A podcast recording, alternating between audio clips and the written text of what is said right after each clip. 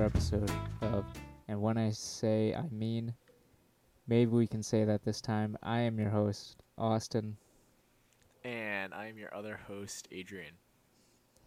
So, this week we are talking about what's like a relatively old news article in terms of how fast news articles get written uh, about Fire and Fury. Uh, found, I I'll give you one guess: The Atlantic. Um, so, Fire and Fury, if you don't know, is a book written by Michael Wolff. I think I've mentioned it before. Um, and it is about the, basically just about the Trump White House. Um, what Trump's day is like, and what people think of him. I haven't read it. Um, I I'm definitely guessing haven't you haven't. Yeah. Uh, but with the article, the article is writing about the style or genre of Fire and Fury, not really discussing what the book is about or what's in the book. So, I, you know, I plan to kind of follow in that vein. I don't plan to talk much, if at all, about what's actually in the book, because for the most part, I have no idea. I think I I think talking about what this article is talking about is much more interesting than talking about what's in the book. Mm-hmm. Um, and they mentioned Tolstoy and Dostoevsky in the article. So I was like a is- classic when Austin s- this is Austin actually, sends me this, this, is literally one of my favorite articles I've read this month. Austin sends me this article. I get to the end of it and it's talking about all these Russian authors. And I was like, "You gotta be kidding me!" Like, of course. Oh, I bet he didn't even know that when he started when he like started reading this article. But then by the Well, end, yeah, like, The- okay, the article is a perfectly postmodern White House book. Like I'm not gonna read that. mhm. So anyway, um, what he is talking about, and most like a lot of the discussion that I've heard around the book, if you're not a late night talk host, just mocking Trump for what's in it, is. Are we serious? Like, is are we are we taking this seriously? Um, because a lot of the journalistic integrity of the book has been called into question, and uh, according to this article, where when it quotes the preface, uh, the book is calling itself into question. Um, Right. Wolff says at at the very beginning, many of the accounts of what has happened in the Trump White House are in conflict with one another. Many, in Trumpian fashion, are bl- baldly untrue, Yeah, Those I, I conflicts got and the stumbled up on looseness with too. the truth, if not with reality itself, are an elemental thread of the book. Um, so, Wolff is weirdly saying at the beginning of a book that I would, on the surface, I would say is journalism. Uh, that most of what he's heard is in conflict with one another, or just straight up falsehood. Um, But uh, and and why that is even more concerning as a reader is the fact that he's presenting these things as if they are truth. Would you would you not agree with that? No, that's true. Uh, c- I watched an interview uh, with him on the, I think it's the Late Show with Stephen Colbert, Don't know. whichever one Colbert does. Mm-hmm. Uh, and he, Colbert asked him, how much of this is true? How much should I believe? He said "E- everything. Um, he said all of it's true. If it's, he- if he got conflicting stories, he would go with his, his feeling of what was true, or And then to him it, it's more it's more important apparently to convey just the the conflict and like presenting of their own I'm going to say narratives a lot here even though I hate that but I'm going to have to do it that presenting their own narratives is more important than saying this definitely happened or this definitely did not happen Mm-hmm. Mm-hmm. which is uh which is weird. So, I guess how do we think of Fire and Fury? Is it act- is it journalism? And if it is journalism, how? Right. And if it's not journalism, why is it important or is it? Right. Um, I really don't know. To start here, this is how I started off because I don't really know what to where we're going 'Kay. yet. But Um, today, just this afternoon, I went and saw The Post, which, if you're not familiar, is a Oscar-nominated film for Best Picture, starring Meryl Streep and Tom Hanks. Directed by Steven Spielberg. so Directed they're by- for like the big three of just replace Yeah. Tom Hanks with Daniel Day Lewis, and you'll have like the most awarded director, leading male and female in like Um, history. Anyway, Right.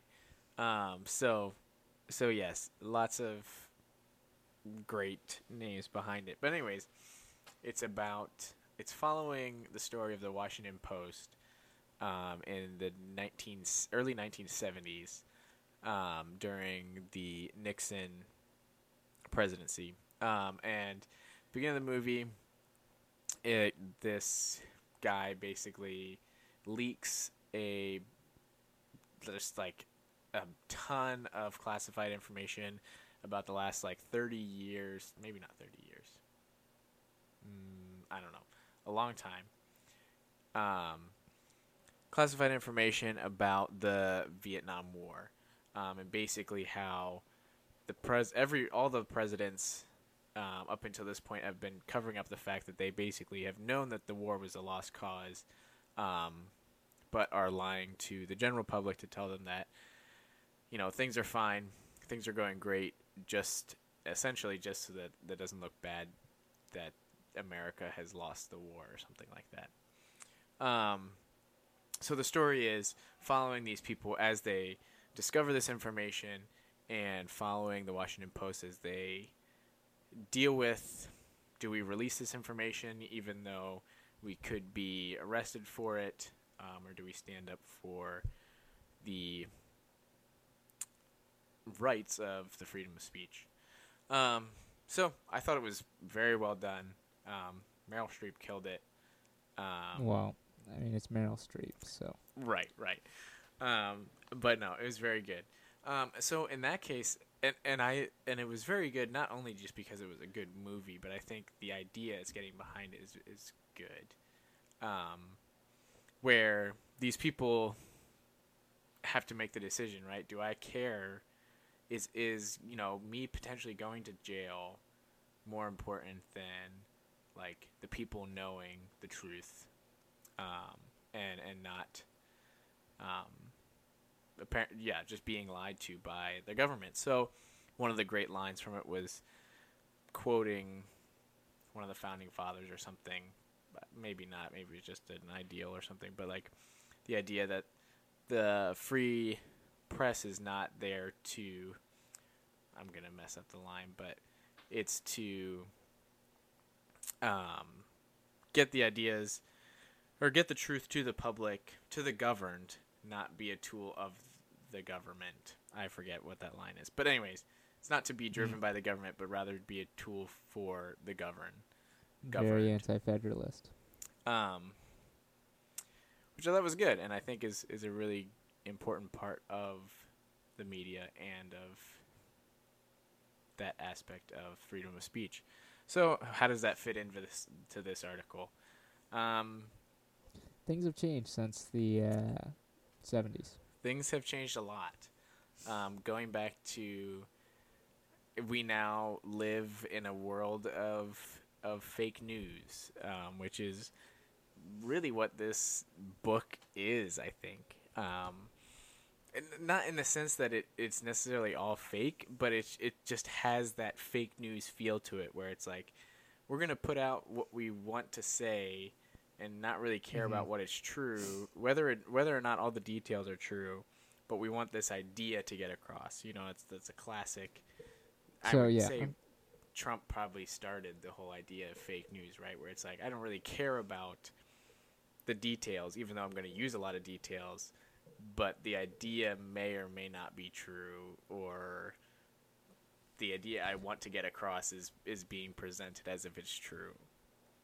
I would say it's a little presumptuous to say that started with uh, Donald Trump, but so I'm gonna I'm gonna give an example.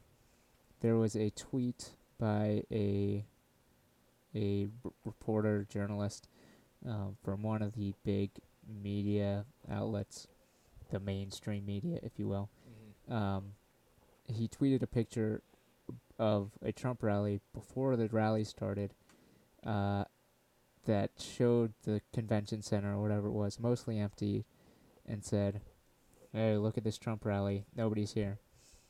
Uh, later, they found out that he took it before everyone had shown up, and there were actually a lot of people at the rally. So people were upset um, because he seems to be lying to them.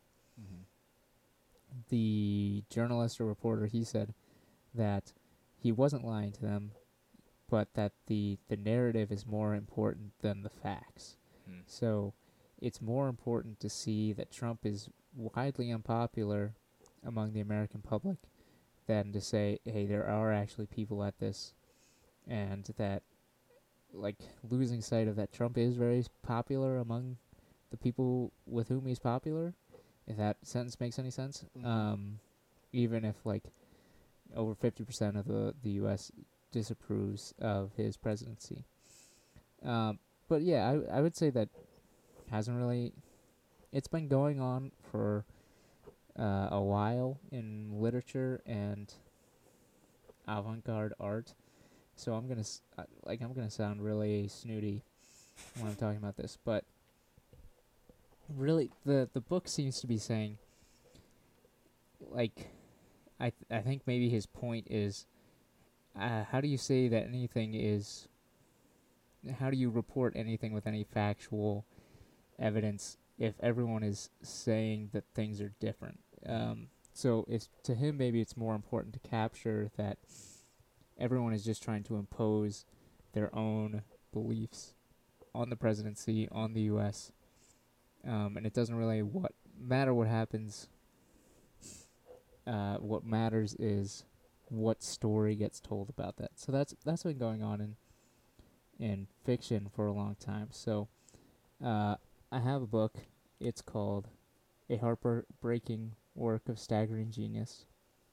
Uh, very humble, and it's so. If you pick it up in a bookstore, it would be under the, like in the fiction section, um, and I don't know if you all read a lot of books, and if you do read books, I don't know if you read like the publishing pages where it says, "This is a work of fiction," and all, you know, resemblance to real life characters or Mhm. people is unintentional. So you see that a lot book, in movies and TV shows sometimes too. That's where I see it more frequently. yeah, um, it's in most fiction books, or all fiction books, but a heartbreaking work of staggering genius says, "This is a work of fiction." Only in that, in many cases, the author could not remember the exact words said by certain people and exact descriptions of certain things, so had to fill in the gaps as best he could. Otherwise, all characters and incidents and dialogue are real, are not the products of the author's imagination, because at the time of the writing, the author had no imagination whatsoever. Uh, anyway, any resemblance to persons living or dead should be plainly apparent to them and those who know them. So, um, this work of fiction is he's he's writing it autobiographical basically, but he says that he dial or compresses the time that events take place in. So some things happen artificially quickly to make it a better story. So what people say in the literature world is that like even an autobiogra- autobiography or a, a biography that is fictional in the sense that you're leaving things out.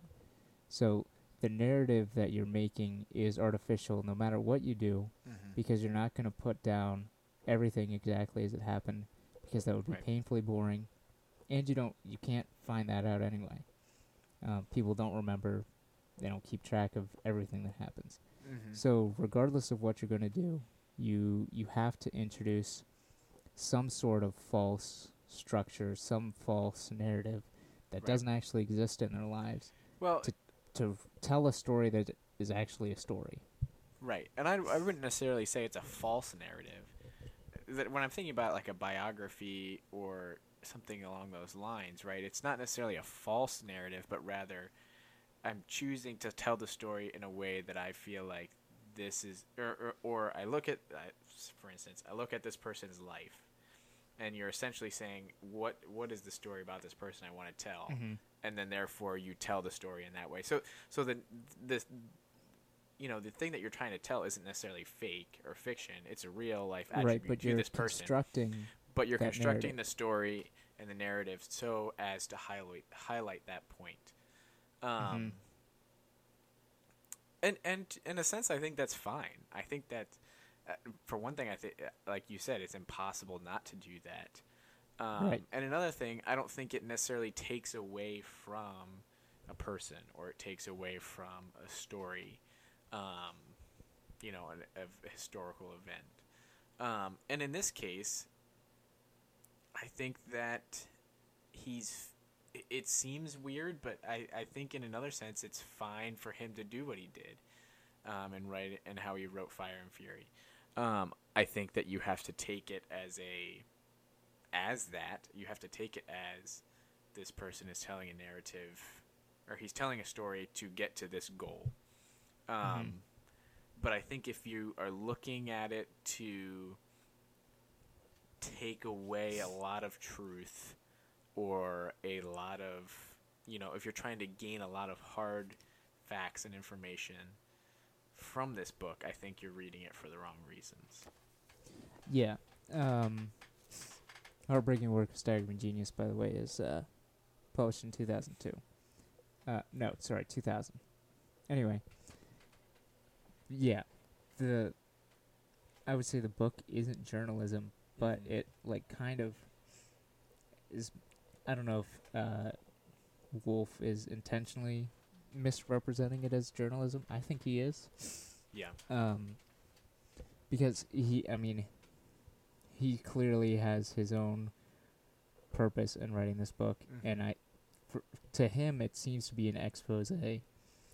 right Um, but I, I don't think it is because he doesn't have the, like, journalistic standards needed to Mhm. really be considered journalism. So, right Uh, Yeah, I think it i- it is more of a novel than it is not. Yeah, I guess I w- if I was like stocking it in a in a lib no not a library a bookstore, mm-hmm. I guess I would I would put it in fiction because if that was my only choice right. So that's lots of people hate that, and when I say lots of people, I mean authors. They hate the the hard fiction nonfiction divide. right um, Right. because they say everything that's um, nonfiction does have some untruth in it, Mhm. and everything. If it's good fiction, it should have some things that are true in it. right right Um, and other other languages don't have nonfiction and fiction the way that English does. mm-hmm. So, um, yeah. So, I guess what the the article is asking is, is this kind of I see it as like tongue in cheek constructing of of the White House. Is that the only way to represent the current administration, as the author kind of says? is it impossible to be journalistic with people who have no interest in things that journalism is interested in? Well, uh, I, I when I read it, I actually agreed with them. Well, at least I, I agreed with the assessment of this book and saying that this is a good way of of portraying what is happening as it's kind of being in itself is kind of representing that that caricature, um, if you will, when it seems like a lot of these people are just caricature caricatures. Um, what was I gonna say? What was your next? What was the second part of that question? Is this the is it the only way to represent Yes. the current administration? The the thing along those lines that I've just been amazed with, um, with Trump and his tweets, is that as as hard as people try to take the high ground against Trump, they just always seem to fail. Um, Mm-hmm. or the high road. I, I argue that Trump is just constantly on the low road pretty much all the time. Um, and I'm just like, That's why don't kind more of his people thing.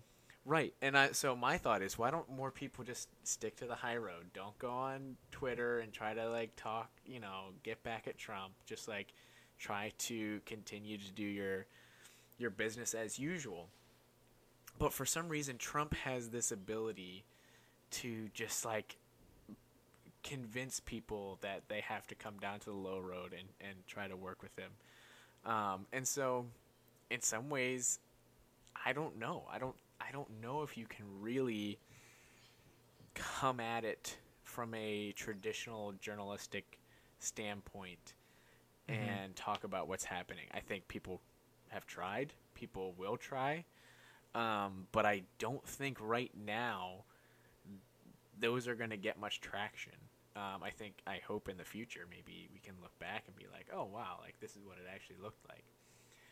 But I think right now, and with the popularity of Fire and Fury, right? This is this is what it is, um, and I, I I would say I agree with the author of this article and when he says this is basically the best and maybe only way to properly show what this is like right now.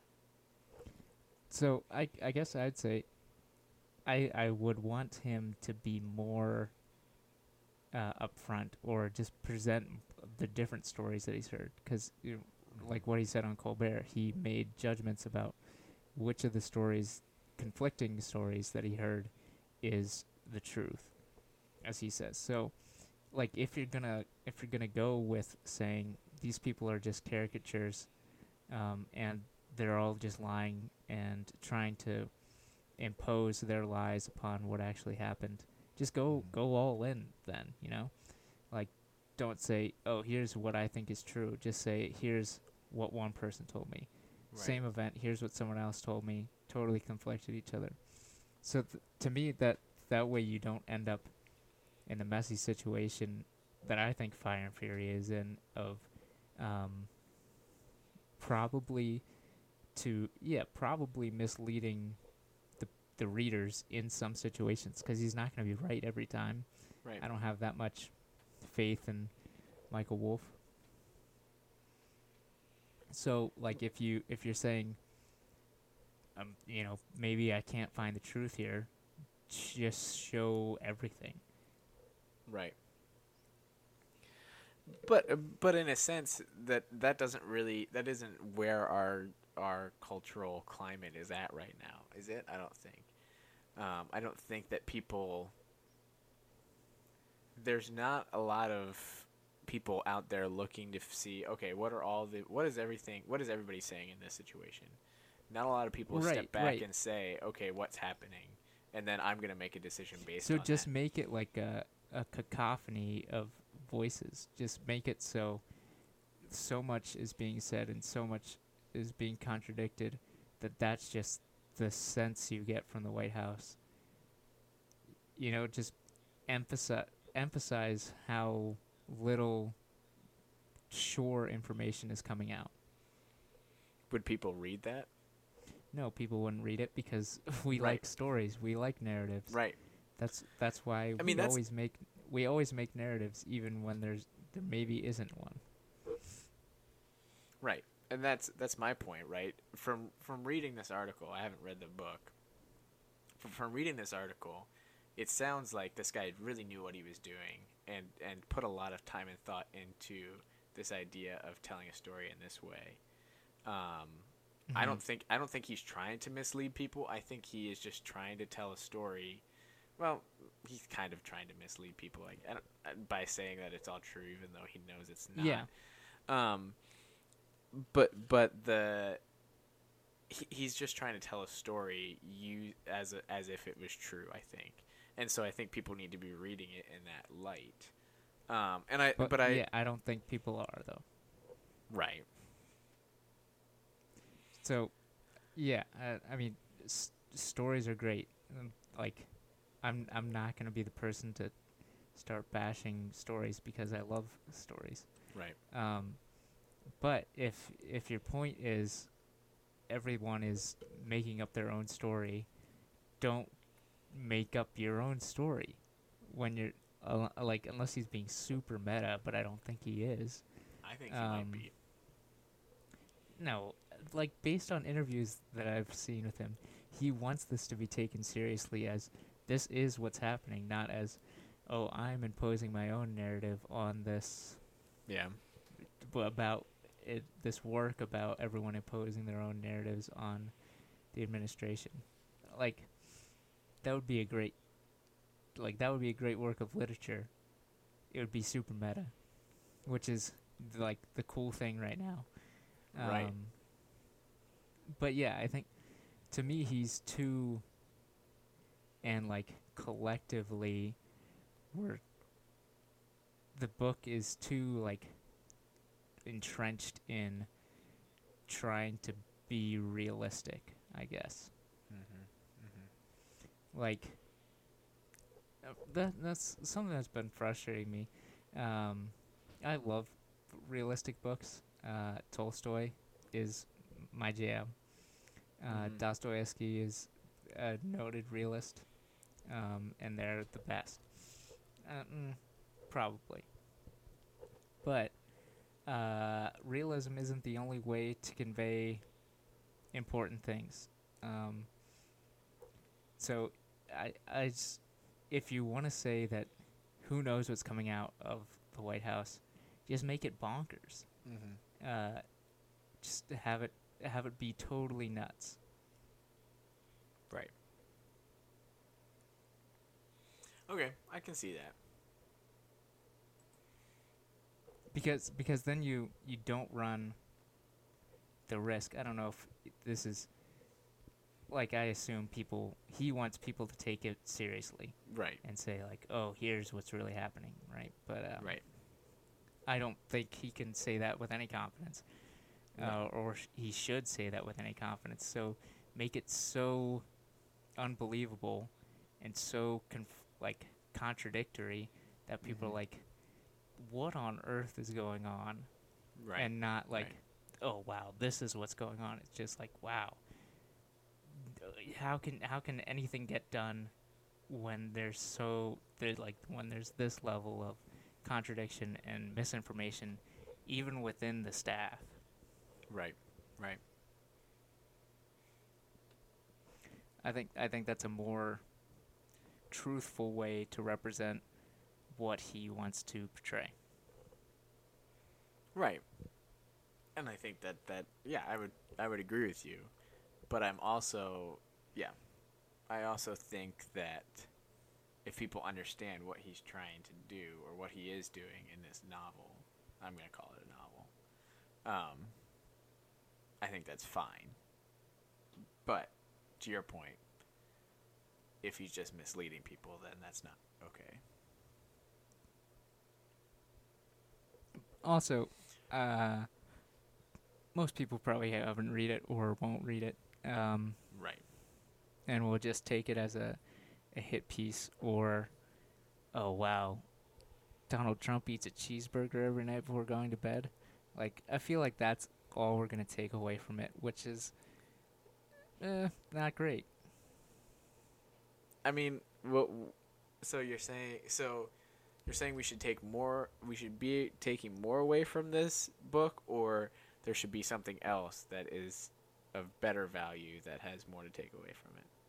I think we should be taking more value away from the book than we actually are, um, and different than what Michael Wolff intends.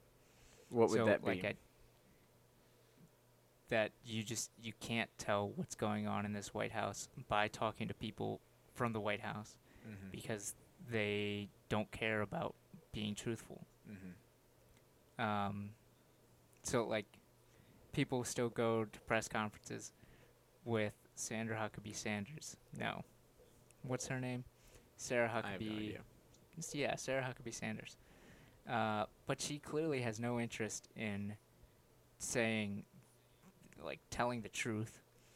Um, like, she or clarifying the position of uh, President Trump because his position is intentionally unclear Mm-hmm. on most things, um, except for when he's lying. Um, that's gonna sound really negative and cynical, but I yeah. Anyway, uh, So- but people still go listen to her and ask her questions, Right. or people like bring Kellyanne Conway on their their television show. That's just that's silly. You're just you're asking to you're asking her to come on and just lie to you because you know that's what she's gonna do. Right. So I guess my question is, what do we do if if we can't trust anyone? Nobody's telling us the truth. The narrative is more important than facts. So if I we, if the two of us are in, in agreement that truth and facts are important, not Mhm. just the narrative, um, what do we do in that case? Uh, oh yeah. Weirdly, I would say just ignore the admini- like ignore what the administration is saying, and trust the people whose jobs it is to represent the truth. Um, like I I know uh, everyone says, oh, the media is not everyone. Trump says the media is corrupt and nothing that they says is true. Uh, that has not consistently been the case. Um, and like the point of the media, In Trump's presidency I think so. of all time? Hmm? It, just recently in Trump's presidency or just in general? I, in general, I don't think the Right. media i or like the print media is totally corrupt. Uh, I think the point is for them to uh, say this is what's actually going on when people are intentionally spreading misinformation, like the Post or Watergate, or like every time we find out something that the government's lying to us about. Like, who's telling us these things? It's the press. Right. Um, so, I think, I mean, we don't, we're not journalists, but just don't lean into, uh, like, I'm going to disagree with Michael Wolff. Don't lean into uh, what the, like, Trump administration wants you to do, which is just go with feelings more than what's actually happening or this narrative is more important than what's actually happening. Mhm. Um, because, like, you can use. Ca- Basically, we have enough data right now that you can tell any story and have data to back it up. Um, but that's that's not the point that I I'm trying to make. Like, yeah, don't don't go along with the misinformation.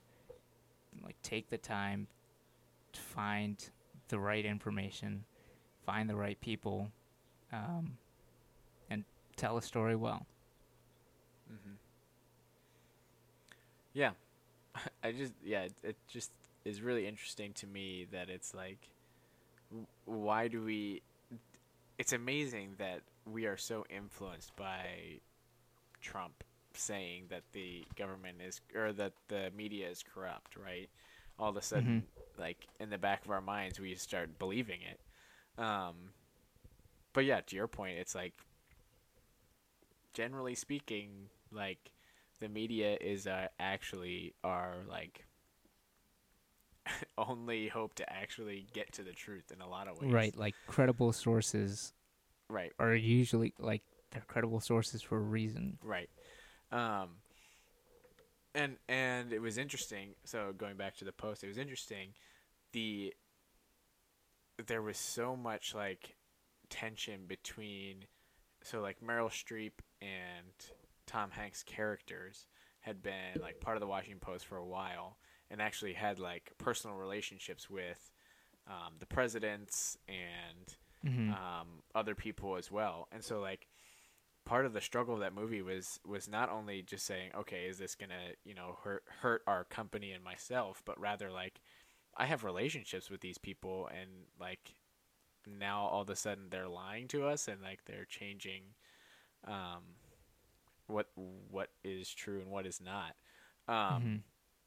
and so it's not like these people I don't I don't know. I mean, again, that was what 40 years ago now, but I'd like to hope that there are still people in journalism, in the Wall Street Journal, in um, the Washington Post, and other newspapers and media outlets that are still holding the truth higher than relationships that they might have or you know some other false narrative um, so I don't know. I I would argue that the media outlets are fairly credible, if not more credible than anything else you're gonna see um, out there telling you information that are about, especially about the government. hmm And like Trump's biggest play right now is just discredit everyone. Mm-hmm. Like that's the the Nunes memo was published today or declassified today. Um, if you don't know what that is, look it up. But the point is that he's trying to discredit the DOJ and the FBI just in general, um, so that anything that they might say is like, oh, well, they're just biased against Trump. Mm-hmm. So he like discrediting everything is is kind of a standard play for this administration. So Mm-hmm. don't like discredit yourself. Um like take a stand and say say no, the administration's wrong. This is what's actually going on. Mm-hmm. Uh though, you know, if every word that Donald Trump says is the truth, then, you know, who knows? You can't fight that. But uh, man, how bizarre is this? I woke up the other day I Mm-hmm. looked at my my phone gives me news alerts, right? And it says Donald Trump gets in Twitter war with Jay Z. I was like, oh, okay. Moved on with my day. Like, how how is it a thing where the president gets in a a, a public like spat uh-huh. with a rapper, right. and it's just like that's not even news. That's just like a normal thing. That's I'm also surprised. dis- Like, I'm not surprised that happened. discounting the fact that also our president is a reality TV host. Right. Yeah. Well, yeah. Like, this just the bar for ridiculousness is so high. Right, right. That him getting in a Twitter argument with Jay Z is just not even. It- Yeah. Uh, like that's just like uh. hmm. Who who? and mm, then on top of that too, when when Oprah makes a great speech and then everybody says Oprah for president, it's Mhm. not even that doesn't even sound. That sounds pretty good. Like, Yeah. there's nothing wrong with that. But if you would have said that like five years ago, we'd be like, "What? What do you mean, Oprah?" right. So yeah, I love. I love uh, fiction, and I love journalism, but I don't love Fire and Fury because I think it's it's inappropriately mixing the two. Mm-hmm. uh, because the point of journalism is to be objective and say this is the truth, this is what happened, boom.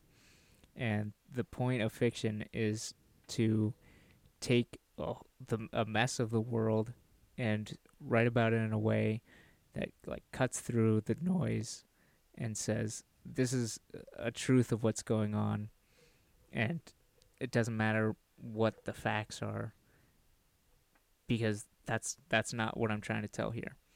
So I love both of them. I like fiction more. Um, but I I think it's they play like kind of conflicting roles in our world. One is I mean they're both trying to get at the truth, Mm-hmm. but fiction is is a more constructive view where journalism I think should be um whatever non-constructive like this is things that happened. Right. It should be more like descriptive. history as it's happening. Although that's a whole nother can of worms, but right. So, yeah so I'm, I'm but there's two different views of history. One's constructivism and the other one's the thing that I'm trying to remember but can't. So I I think the role of journalism is to be that non-constructive history where Um, Mhm. Analysis Right. is more th- that constructive. Like journalism is to tell us this is what's happened, and then mm-hmm. analysis says this is what we think about it. This is why it happened. Right. Um, so, I, I yeah, Fire and Fury to me plays too fast and loose with fiction analysis and wanting to be journalism. mm-hmm. yeah. It. Um, It. Yeah. I think what kind of what you're saying is it's it's presenting itself as journalism, but it's not. mhm. uh, But it's actually uh written as fiction. And uh, Yeah. to your point again about the idea of journalism is just kind of like this is what has happened. Going back to the post again, right? They didn't. They're not talking about the implications of you know all of the this classified document that they Mhm. have, right? Or or they're interpreting it. They're just literally presenting the information to the public. Um, nobody is really expressing any opinions. They're just getting it out there. So in this, right, he's presenting it as a way of like this is what's happening, but then he's he's assigning opinions to it. He's assigning truth to it. Um, Mhm. And so it is it is that mess of this is journalism, but it's also not just the facts, it's true and I'm going to tell you my opinion when these conflicting ideas or or conflicting stories are happening. Mhm. So anyway, it was a fun article. Yeah. He also did you want to like talk about any of the references to Tolstoy or do we get do we talk about those? Well, things? it just it talks about um well like what's nice we want journalism to be Tolstoyan is basically what he says. Tolstoy paints very clear pictures of his characters. People say it's uh more real than real life. Um Tolstoy's writing.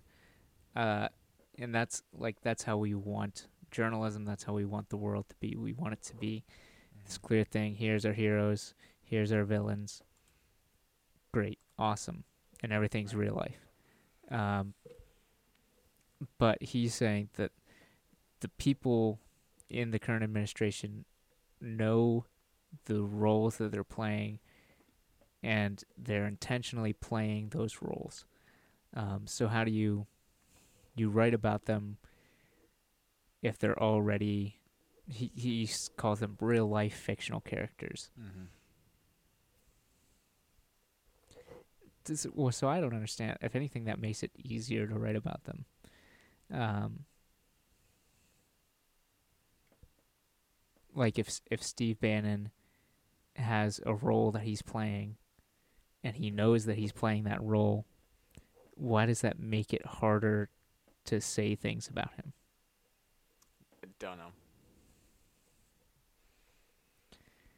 Um, yeah, so I, I, I love all references to Dostoevsky, but it does say that Steve Bannon thinks he's in a Dostoevsky novel.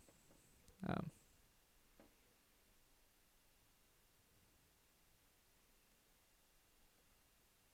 so, any uh, any final thoughts? Um, I think, yeah. I, I, I don't I, I don't know if I'm as harsh as you are on it. I definitely see what you're saying and agree with you. Um, but I think, for what it is, it might be okay as long as you take it as a work of, of fiction. Um, and I think in the future, it'll be looked upon better than it is now. I mean, obviously, I agree with everything you're saying. It's not. You shouldn't present it in this way. You shouldn't say it's truth if it's not. Um, and it can be misleading. But I think, in a sense, it's kind of the perfect way of describing what's going on in in the White House right now. Even though, but but in, in almost like a satirical way, if that makes sense. Mm-hmm. So if you read it from that perspective, it might be okay. Any other perspective, probably not. Yeah. So, which is why I just think it should be more clearly trying to fit together lies that don't. Um, It's fair. so, uh, Adrian, you got any recommendations for us this week? Yes. So obviously, talked about it a lot, but the post would recommend. Um, if you if you aren't a fan of like slower movies, maybe you won't enjoy it. Um, because really, like, I was thinking about it. It's like there's really no action in this movie at all, but um, it's good. Um, it's a classic. It's a classic like best picture movie. Mm-hmm. Um, I don't think it's gonna win, but it just has that classic Best Picture film to it. Um, but then also, so that's kind of like half a half a uh, recommendation since we've already talked about it. But then my uh, next recommendation, um, so the other week I gave the recommendation of the Oh Hellos album Notos or however you pronounce it. Just I found out the other EP, but an EP. Just found out the other day that on February 9th, they are releasing another EP, um, which I am also very excited about. So, yeah, I saw that they had a new single they have a like single out. immediately after that EP. Right. So, they have a single coming out, um, or it's already out. Um, so, check that out. And then February 9th, when that comes out, check that out. Also, I'm just going to keep going on music that's coming out. Lord Yeah. Huron has a new uh, new single out. Um, Two, well, parts one and two. two singles. I haven't listened to part two yet. I need to, but check Oh. them out. Um, They've Yeah. got a they've got an album coming out yeah. uh sometime. Also, if you haven't listened to Lord Huron ever, don't know who they are, listen to them because they're fantastic. All right. Yeah. Um Sorry, I'm trying to find out when that I was one of their top uh 1% of fans last year. Anyway, um recommendations. yeah, I've been watching a show called Full Metal Alchemist. That's a, it's really good. Um, Is it like Full Metal Jacket? Uh, so I thought it was gonna be like Full Metal Jacket. It's not. Well, I mean, it kind of is. There's like a military-ish setting, but it's Mhm. an anime. Um, Okay. yeah, I don't often watch animes. Um, but one of my favorite YouTube channels, Wisecrack, Mhm. had a a video about it, and I watched it because I always watch videos about things that I haven't seen. Um, and I was like, huh, that seems that seems good. I'll check that out. Um, so it's good. Um, and for me, it's it's uh, it's like weirdly relevant um, because the these kids are alchemists, um, which are Mhm. basically like scientists in this world, and they work for the military because they pay for them to do research and uh, like like allow them to live and make money. Uh, and even though like the military has done lots of things they don't agree with or don't like, and they're they're sometimes conflicted about their involvement with the military. So for me, that's like my life. Yeah. Um, so weirdly, this show about uh, like a living suit of armor and a kid with a metal arm is like one of the most relevant shows to my wa- life that I've ever seen. Um, and it's also there's like an extended dialogue about the role of faith and the role of science in the world, um, which is another one of my jams. Uh, so it's and it takes a very um, moderate and like you know maybe we need both approach to things, which is uh, uncommon for Yeah. many discussions about science and faith. So that's been fun. Interesting. Another thing, so it's it's uh yeah it's been uncommon for me to watch an anime, but another thing I do like about anime, they uh they really lean in to animation, um, like a lot of this this anime anyway. I don't know about animes. In, uh, okay, I'm gonna say animes in general. Mm-hmm. Lots of um, cartoons that I've seen seem to tie themselves to real life, even though they're drawings. Um, like BoJack Horseman, for example, even though it's a world full of anthropomorphized animals and people living together, it Mhm. doesn't get like really weird. Everyone still like does normal human things. But uh in in Full Metal Alchemist, they uh to me they take more advantage of being cartoons. So when people feel things, they feel them just just extravagantly Mm-hmm. or um, you can like show a person huge even though they're not just because of how their their role is in the story you can do like impossible things with the camera or um, people's movements stuff like that so to me it's a it's a better use of the the fiction um, than some other you know cartoons that I've seen Mm-hmm. um, and then I'm uh, I'm gonna recommend a a much more conventional Austin recommendation. uh, Hamlet. Uh, Oh. I reread it this past weekend. It's great. Mhm. Um, I was watching a video, uh, or debate, uh, where the the question was, who's more relevant to our lives, Kanye West or Shakespeare?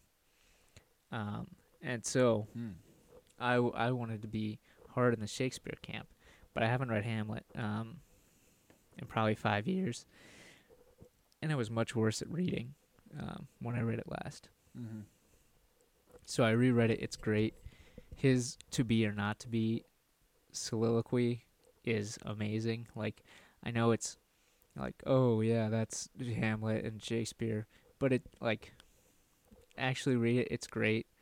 Um, and yeah, the language is weird and archaic, but it's not really. You just gotta get a get into the rhythm of it, and Mhm. uh, it's great. Would So- you?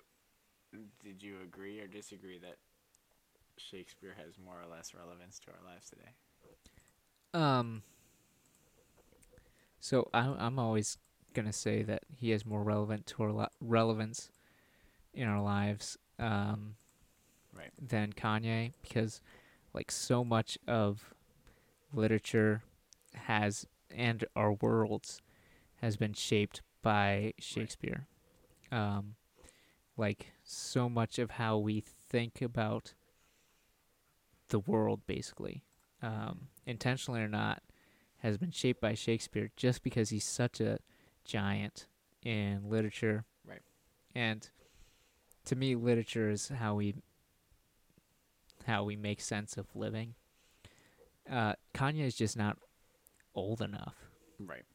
Anyways, Um, we don't need to go down this route because it probably could be an entire other episode. Yeah. But- so somebody said Kanye's not as relevant anymore. He was most relevant when he said George Bush hates black people on that telecon or telethon. Have you seen Mhm. that video? No, I don't think. so.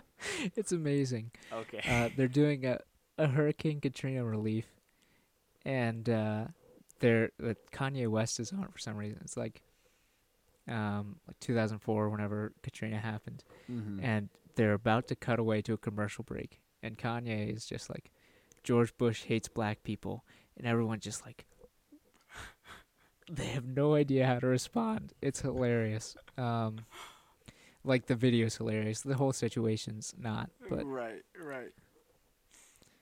anyway, This is getting out of hand. This recommendation part of this episode. that's We what I got. So up. thanks for joining us. Yep. We'll see, See you next week. uh, Yep.